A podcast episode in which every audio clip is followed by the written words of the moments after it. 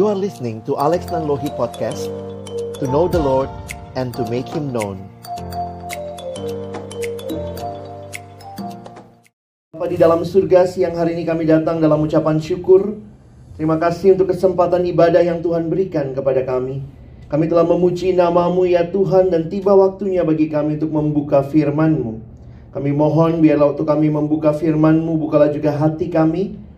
Jadikanlah hati kami seperti tanah yang baik supaya ketika benih firman Tuhan ditaburkan boleh sungguh-sungguh berakar, bertumbuh, dan juga berbuah nyata di dalam kehidupan kami.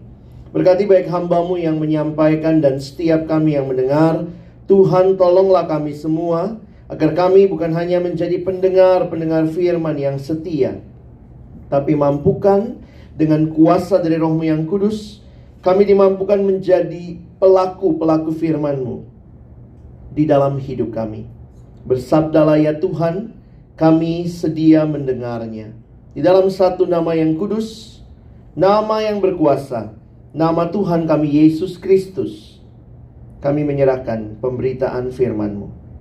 Amin. Shalom. Selamat siang Bapak Ibu Saudara yang dikasihi Tuhan. Kita bersyukur ada kesempatan ibadah yang Tuhan berikan kepada kita dan tema yang diberikan untuk kita renungkan hari ini adalah Transforming Yourself to Transform the Workplace. Saya pikir dalam waktu yang singkat, uh, saya hanya akan fokus kepada uh, bagian tertentu dari transforming, karena transforming itu meliputi keseluruhan hidup sebenarnya ya. Jadi saya ingin mengajak kita sama-sama akan melihat satu bagian saja dari apa yang kita pahami sebagai transforming ourselves and also transforming our workplace. Next, hari ini kita akan melihat di dalam Kolose pasal yang ketiga, ayat yang ke-23 sampai ayat yang ke-25. Saya tulis ayatnya di atas juga next ya, kita coba baca sama-sama. Mari ayat 23 yang pria, 24 yang perempuan, 25 kita baca sama-sama. Baik pria akan mulai satu dua ya. Apa pun juga yang kamu perbuat, perbuatlah dengan segenap hatimu seperti untuk Tuhan dan bukan untuk manusia.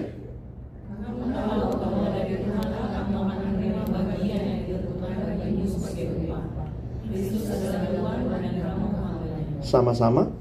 Barang siapa berbuat kesalahan, ia akan menanggung kesalahannya itu karena Tuhan tidak memandang orang. Saudara yang dikasihi Tuhan kalau perhatikan di dalam konteks kitab Kolose maka kita akan menemukan sebenarnya ini ada di dalam satu bagian perikop sebelumnya ada dua perikop di atasnya dengan judul manusia baru. Dan apa yang menjadi hal menarik tentang manusia baru? Paulus berbicara tentang relasi yang baru. Dan relasi yang baru kehadiran Kristus membawa transformasi, ada relasi-relasi yang baru dan itu dimulai dari kelompok yang paling kecil yaitu keluarga. Dan itu kalau Bapak Ibu perhatikan di dalam ayatnya, kita bisa melihat nanti ayat yang ke-18 kalau setiga itu judulnya adalah hubungan antara anggota-anggota rumah tangga. Apa yang terjadi? Bagaimana istri kepada suami? Kata kuncinya tunduk. Hai istri, tunduklah kepada suamimu ya. Tunduk itu bukan tanduk ya. Jelas ya? Bagian kedua, suami kepada istri. Kata kuncinya, kasihilah istrimu. Jadi sebenarnya istri akan tunduk kepada suami yang mengasihi itu bukan uh, apa ya banyak yang bilang wah ini kan emansipasi masa wanita mesti tunduk sih. Ini bukan masalah tunduk terpaksa tapi akan otomatis tunduk ketika suami mengasihi. Dan hubungan itu juga terjadi antara anak dengan orang tua. Hai anak taatilah orang tuamu. Kata kuncinya anak taat. Dan lihat lagi kata kuncinya anak kepada orang tua sekarang orang tua kepada anak Hai bapak-bapak, janganlah sakiti hati anakmu. Anak akan taat kepada orang tua yang sungguh-sungguh juga mengasihi mereka. Jadi kalau kita perhatikan, ini jadi bagian yang indah di dalam pembaharuan yang Allah sedang kerjakan. Kehadiran Kristus, kematiannya di kayu salib bukan hanya sesuatu yang terjadi atas diri sendiri. Tetapi membawa transformasi dalam relasi-relasi yang paling dasar. Lalu masuk ke ayat ini. Pada waktu itu, banyak bagian dari keluarga juga adalah hamba. Kenapa? Karena pada waktu itu di Roma atau di dalam penjajahan Romawi pada waktu itu ada sistem perbudakan. Jadi sebenarnya ini konteksnya adalah budak. Nah, ada relasi yang harus terjadi juga. Kalau saudara perhatikan di dalam ayatnya yang itu harus dimulai dibaca dari ayat yang ke-22. Hai hamba-hamba, taatilah Tuanmu yang ada di dunia ini dalam segala hal. Jangan hanya di hadapan mereka saja untuk menyenangkan mereka, melainkan dengan tulus hati karena takut akan Tuhan. Jadi ada sikap yang berubah. Ketika ada hamba yang percaya pada Kristus, walaupun mungkin majikannya bukan orang percaya, maka Tuhan mengingatkan ini. Ada satu perubahan yang terjadi, taatilah. Lalu lihat Bapak Ibu ayat 23. Apa pun juga yang kamu perbuat, ini bukan sekedar berbuatnya untuk manusia. Tapi berbuatlah untuk Tuhan, bukan untuk manusia. Kenapa dikasih lagi garansinya di belakang bahwa Tuhan yang akan memberikan upah. Karena sebenarnya di hadapan Tuhan sama, ya. Kristus adalah Tuhan, kamu adalah hamba. Dan waktu itu hamba-hamba mungkin juga melakukan kesalahan. Kan itu ada ayat yang ke-25. Barang siapa berbuat kesalahan, ia akan menanggung kesalahannya itu. Karena Tuhan tidak memandang orang. Ini menunjukkan bahwa setiap kita sebenarnya meskipun di dalam kehidupan pekerjaan pada masa itu, pada masa kini ada jabatan, ada hubungan tuan dan majikan, ada hubungan antara perusahaan, pemimpin dan pekerja, tetapi kita semua sama di hadapan Tuhan. Karena itu dari titik berangkat ini saya ingin mengajak kita memikirkan ulang bagaimana kita mereframing mereframe our self in our workplace. Memang mungkin gak gampang. Kenapa? Saya tidak tahu kalau kita bicara tentang hidup, kenapa sih kita bekerja? Saya pikir hari ini saya akan fokus bagaimana saudara mengalami transformasi pertama dan terutama di dalam pemikiran dulu. Saya nggak bisa bahas uh, lebih lanjut lagi ya karena waktu kita terbatas. Tapi nanti kemudian setelah pikiran kita, pemahaman kita tentang bekerja itu jelas, maka nanti kita akan bicara kompetensi, kita akan bicara relasi, kita akan bicara bagaimana karena transforming itu bukan cuma di pikiran. Tapi harusnya dalam seluruh hidup. Tapi saya ingin mengajak kita melihat yang pertama dan terutama harus terjadi adalah di pikiran dulu. Sebelum ada behavior, activity, ada outcome yang keluar. Nah, kita mulai sebentar dengan perenungan ini. Next. How do you feel about your work now? nggak usah nggak usah minggu eh, nggak usah ini ya minggu ini aja deh gitu ya. Ya saudara bisa pilih emot. Ini kan generasi emoticon ya. Kadang-kadang susah pak diceritakan. Oke deh digambarkan. Nah yang hijau. Yang hijau mau mual gitu ya. Gimana nih setelah menterinya baru nih Jadi uh, unik ya kita kita bicara kita katanya mau mentransformasi dunia kerja. Are you sure? How do you feel about your work? Kadang-kadang boro-boro mentransformasi pak. Kalau bisa keluar, kalau bisa pensiun dini pak, atau paling tidak boleh nggak pak gajinya tetap sama kerjanya makin dikit. Jadi memang pertanyaan utama dalam hidup sebenarnya transformasi harus terjadi di pikiran saudara dulu.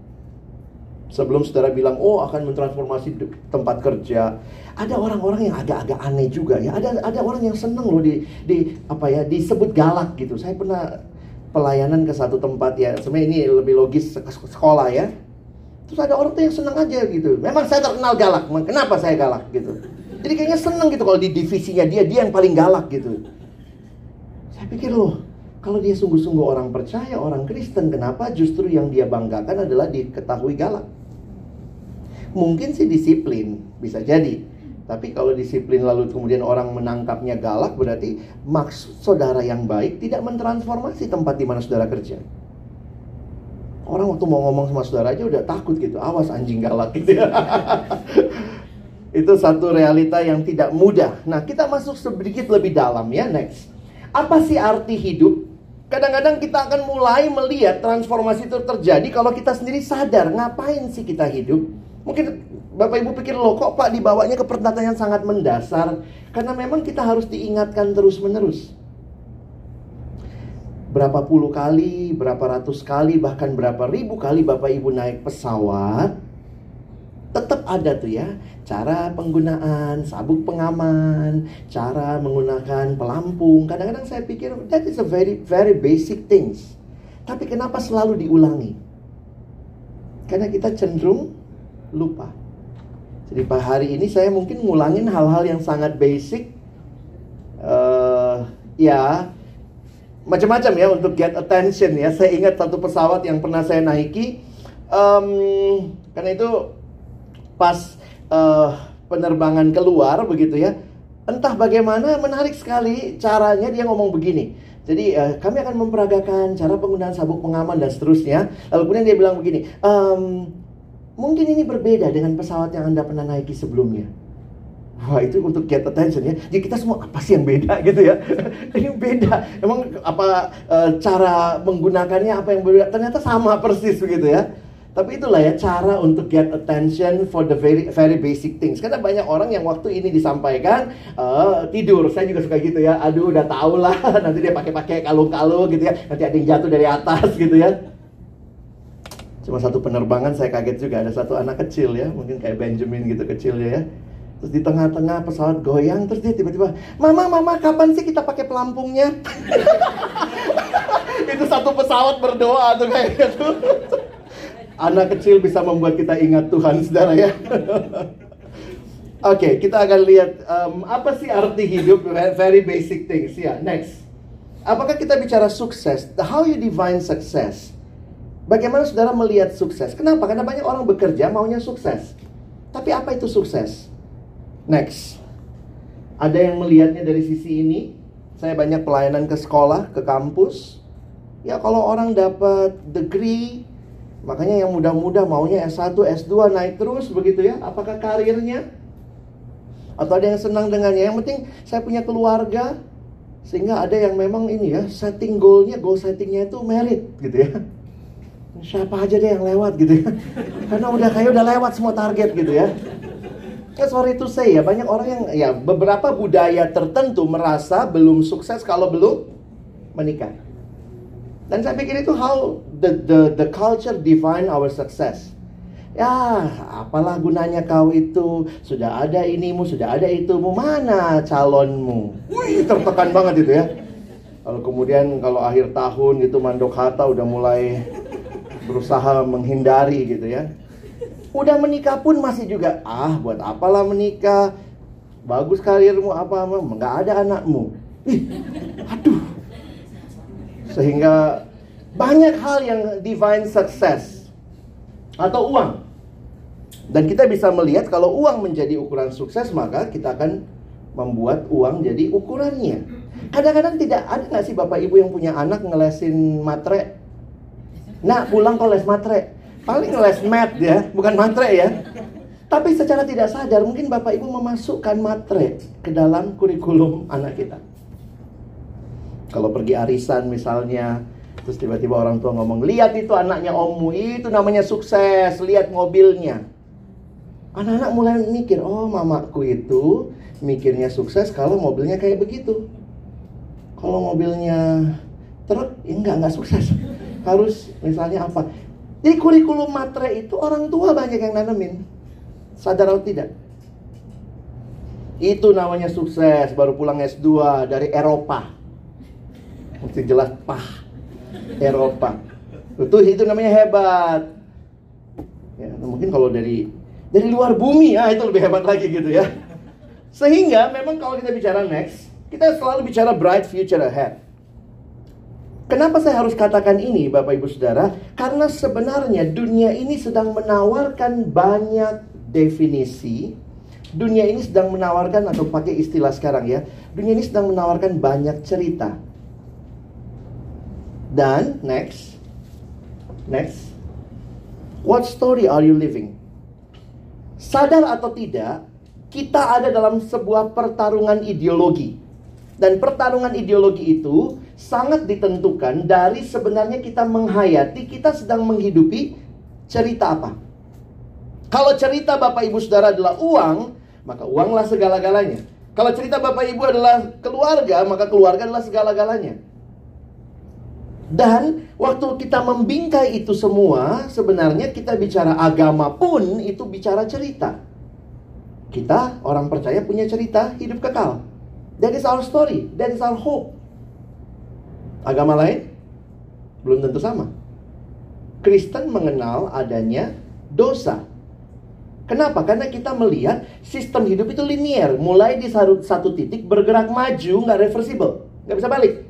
Nggak ada orang yang makin muda. Itu konsep kita tentang agama, tentang hidup. Kita dapatnya dari mana? Dari Alkitab mulai di satu titik bergerak maju ada pertanggungjawaban karena itu ada yang namanya do dosa. Tapi misalnya saudara-saudara kita yang tidak mengerti atau tidak memahami pola hidup yang sama atau cerita hidup yang sama, misalnya dia menghayati yang namanya cerita hidup itu sirkular. Sirkular itu apa? Kalau mati, reinkarnasi. Makanya mereka tidak kenal dosa. Yang mereka kenal karma. Tapi banyak orang Kristen nggak ngerti juga atau awas lo karma lo. Tapi lu agama apa lo?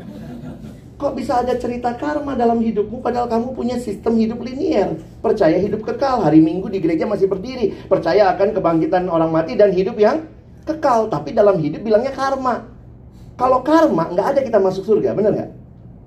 Karena semua upah dosa adalah maut. Tapi ketika maut itu melalui karya Kristus bisa diubah jadi keselamatan kekal. Jadi Kristen tidak kenal karma. Oh, mungkin yang Bapak Ibu maksud adalah hukum tabur tuai. Apa yang ditabur itu yang dituai. Oke, itu boleh. Jadi jangan pakai istilah karma. Itu karma istilah orang yang punya sistem keagamaan sirkular. Mati, kalau sekarang hidupnya baik, nanti akan lahir lagi lebih baik, naik kastanya. Tapi kalau sekarang jelek hidupnya, maka waktu lahir lagi turun kastanya.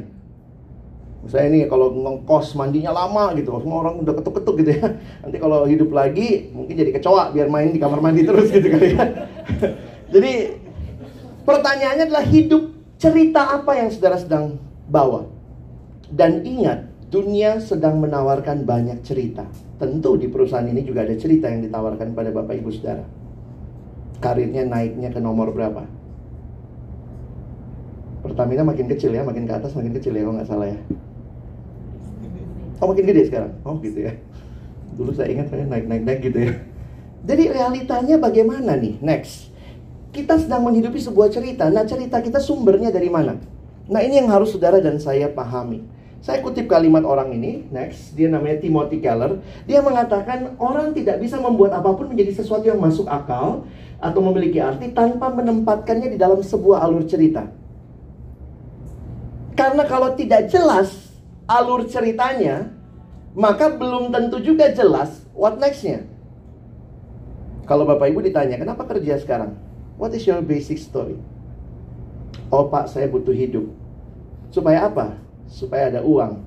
Uang untuk apa? Eh, untuk anak-anak sekolah, untuk hidup, untuk apa gitu ya. Jadi sebenarnya kalau kita tarik, tarik, tarik, setiap kita pasti punya cerita dan apa yang kita kerjakan sekarang dalam cerita itulah maknanya. Next. Bagi kita orang Kristen, harusnya kita punya pemahaman yang lebih utuh. Kita sedang menghidupi God's big story. Mungkin nggak mudah kita pahami ini karena kita suka melihat realitanya begini. Ini cerita saya. Tapi sebenarnya, next, ini adalah ceritanya Allah. Dan Alkitab memberikan kepada kita satu penggambaran yang sangat utuh. Next, saya kutip uh, salah satu penulis, dia menulis dalam buku ini, How to Preach and Teach Old Testament for All Its Word, namanya Christopher Wright. Dia mencoba memberikan gambaran berikut ini. Next. Dia bilang kalau kita lihat Alkitab kita, Alkitab kalau mau diperes gitu saudara ya, maka sebenarnya ini basic storyline-nya. Next. Pertama mulai dengan creation. Allah menciptakan segala sesuatu. Next. Lalu manusia jatuh dalam dosa. Lalu kemudian apa yang terjadi selanjutnya? Next. Ada promise. Ada janji dalam perjanjian lama akan ada keselamatan, pemulihan dan itu digenapkan ketika datang Yesus Kristus dalam redemption. Jangan keluarin dulu nomor limanya. Nomor lima itu apa? Nomor enam apa deh? Nomor enam, Yesus akan datang kedua kali ya. Itu itu akhir, itu pengharapan kita ya. Nomor lima kira-kira apa namanya? Next. Mission. Waktu Yesus balik ke surga, dia kasih misi sama muridnya, pergi jadikan semua bangsa muridku, lalu nanti dia akan datang kedua kali. Dan next adalah new creation. Bapak Ibu di nomor berapa? Ada opa saya nomor dua. saya sebelah ular tuh persis gitu ya, sempat selfie gitu ya. Bapak Ibu nomor berapa? Lima ya. Hanya melihat ini saja, if I ask you the question again, apa tujuan kita hidup? Apa tujuan kita bekerja? Kita sedang ada dalam misinya Allah. Bapak Ibu, pemahaman ini sangat membedakan kekristenan dengan semua agama yang lain. Seolah-olah kita diingatkan, center dan fokus dari semua itu bukan tentang kita. Saya coba jelaskan secara singkat.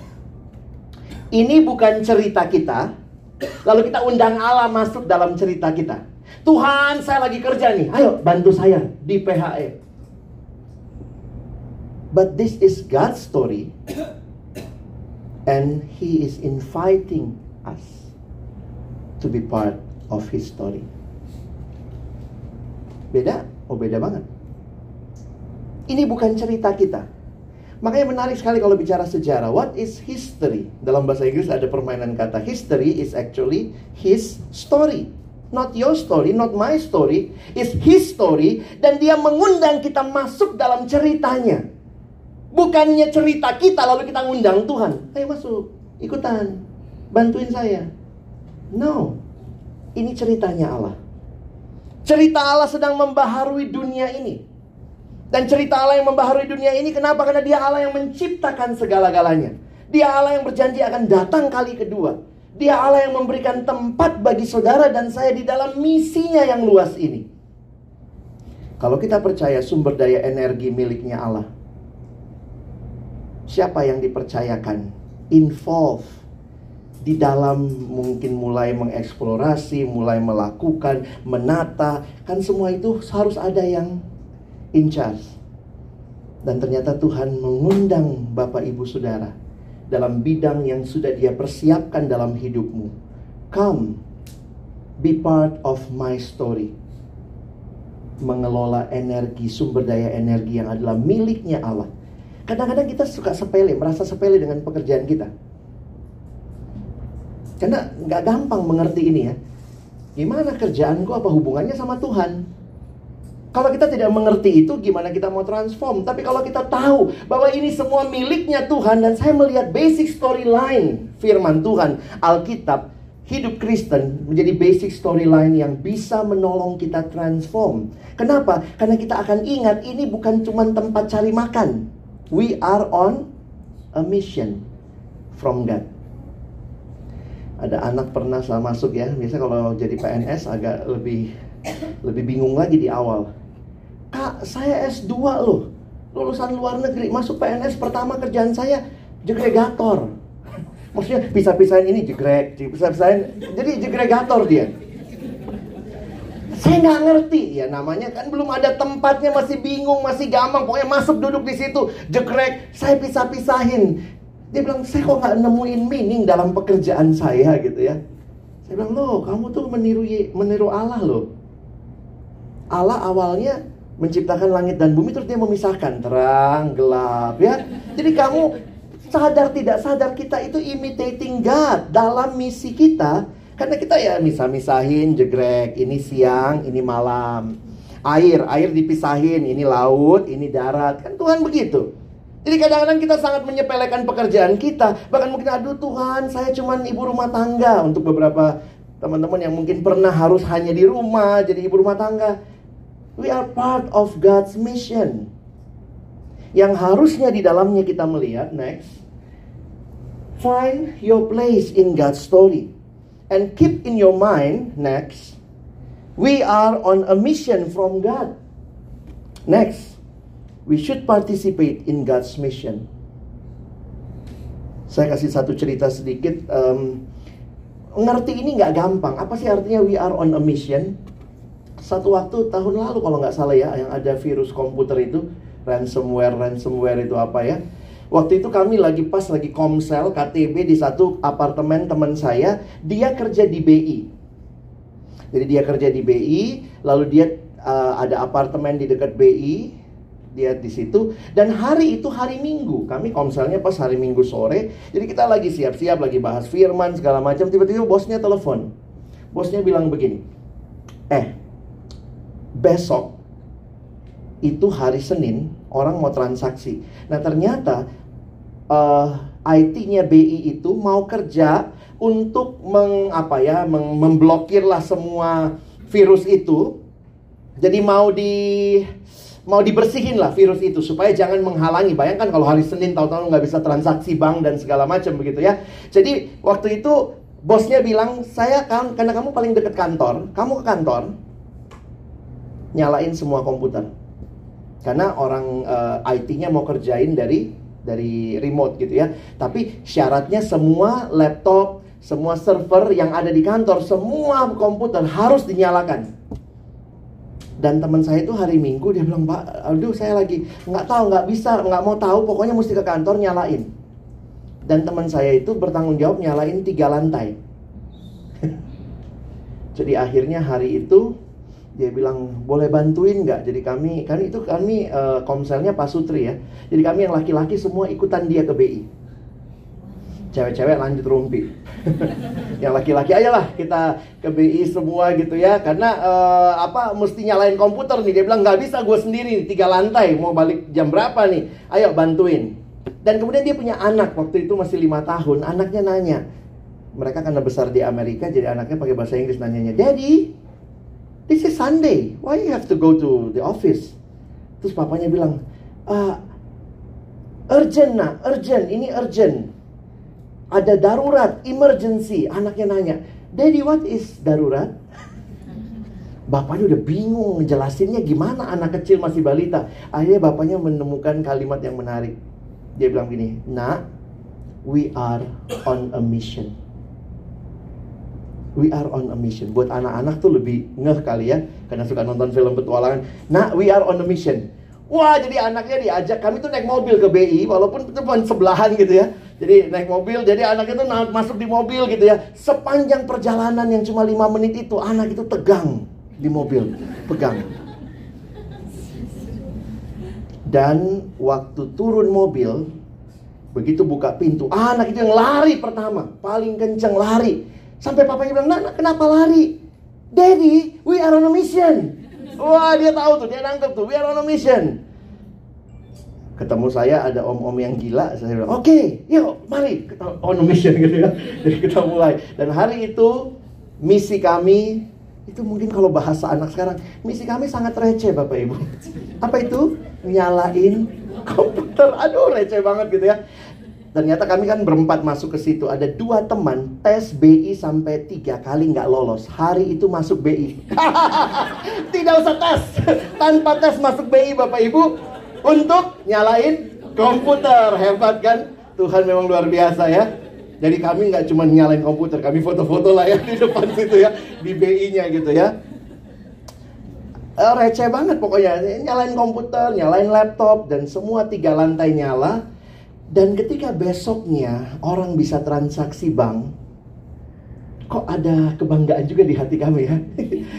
Gue tuh nyalain komputer ya We are on a mission. Sometimes we don't even know the impact of our work. Bapak Ibu hubungannya apa? Bapak Ibu bukan yang direk kan, yang di sini. Tapi mungkin bagian kita terkait satu sama lain. Ketika kita melakukan bagian kita dengan baik, maka ada orang yang benefit dari situ. Dan itu semua menjadikan satu mata rantai bahwa Allah sedang berkarya mengatur sumber daya energi di bangsa ini supaya orang-orang bisa bekerja dengan baik dan Bapak Ibu punya bagian. Punya andil yang di dalamnya tidak ada pekerjaan yang terlalu receh dalam misi Allah. Pak, saya cuman bagian ini, Pak. Ada yang gator di sini? Saya tutup dengan kalimat ini. Sebenarnya apa itu bekerja? Bagi saya menarik ini John Stott, salah seorang teolog. Dia mengatakan kalimat tentang bekerja, dia memberikan definisi bekerja. Saya memberi warna karena dia membuat kerja itu ada empat dimensi yang saudara harus ingat. Ya, empat dimensi. Work is the expenditure of energy, manual or mental or both dalam bahasa Indonesia sering diterjemahkan begini. Bekerja itu adalah menggunakan pikiran atau tenaga atau kombinasi keduanya dalam pelayanan kepada orang lain in service for others. Ingat, bekerja itu ada hubungannya dengan orang lain which bring fulfillment to the worker. Ini juga jadi bagian. Lalu apa lagi? Benefit to the community and for glory of God. Bapak Ibu perhatikan. Ketika kita memahami cerita Allah, kita tahu kita dalam misi Allah, maka waktu kita bekerja, kiranya kita bisa melihat aspek-aspek ini. Makanya ada, mungkin kalau Bapak Ibu udah settle lah di sini ya, tapi saya ketemu beberapa anak muda yang masih bingung, saya mau kerja apa kak? Saya mau kerja yang saya bisa berkembang. Saya mau bekerja yang saya punya banyak duit. Saya pikir, oh that's good, tapi that is only one part of work. Kamu hanya memikirkan fulfillment for the worker.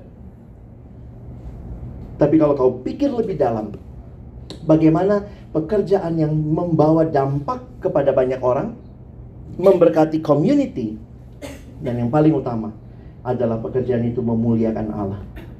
Orang-orang yang bisa menghidupi konsep ini hanya kalau dia mengerti pekerjaannya adalah bagian dari misi Allah dalam dunia ini. Jadi saya rindu Bapak Ibu hari ini kalau kita bicara next ya garam dan terang jadi berkat saya pikir ya nggak kalau kita hidup buat diri sendiri titiriri mati-matian untuk diri sendiri kalau karena cerita hidup kita cuma cerita titiriri all for me and my family my glory dan jangan ngomong Tuhan di situ tapi next yang terakhir ya karena kita dibingkai hidup kita. This is not your story. This is not only my story. It's God's story that invite us into it. Boleh nggak pindah kerja karena di sini saya tidak dapat pemenuhan, saya kurang berkembang, saya itu hanya one part. Pikirkan lagi. Boleh nggak? Jadi kalau mau pindah kerja, makanya Bapak Ibu mesti pikir empat-empatnya tuh. Apakah pekerjaan ini saya bisa berkarya buat lebih banyak orang, tapi saya juga dapat pemenuhan. Kalau dunia selalu berpikir dapat pemenuhan nomor satu.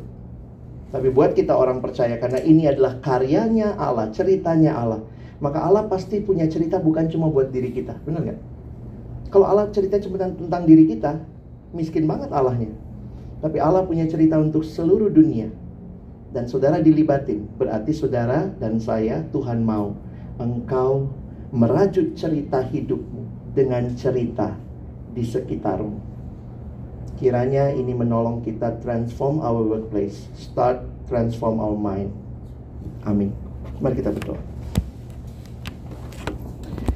Bapa di dalam surga, terima kasih banyak buat firman-Mu setiap kebenaran yang memerdekakan hati kami. Kami sangat menyadari betapa sering kali sempitnya cara pikir kami tentang hidup ini hanya tentang kami. Tapi cerita hidup kami harusnya tentang Allah dan karyanya. Terima kasih kau libatkan kami. Biarlah kami menghargai pekerjaan kami, mengusahakan yang terbaik, dan di dalamnya kami percaya berkat Tuhan nyata.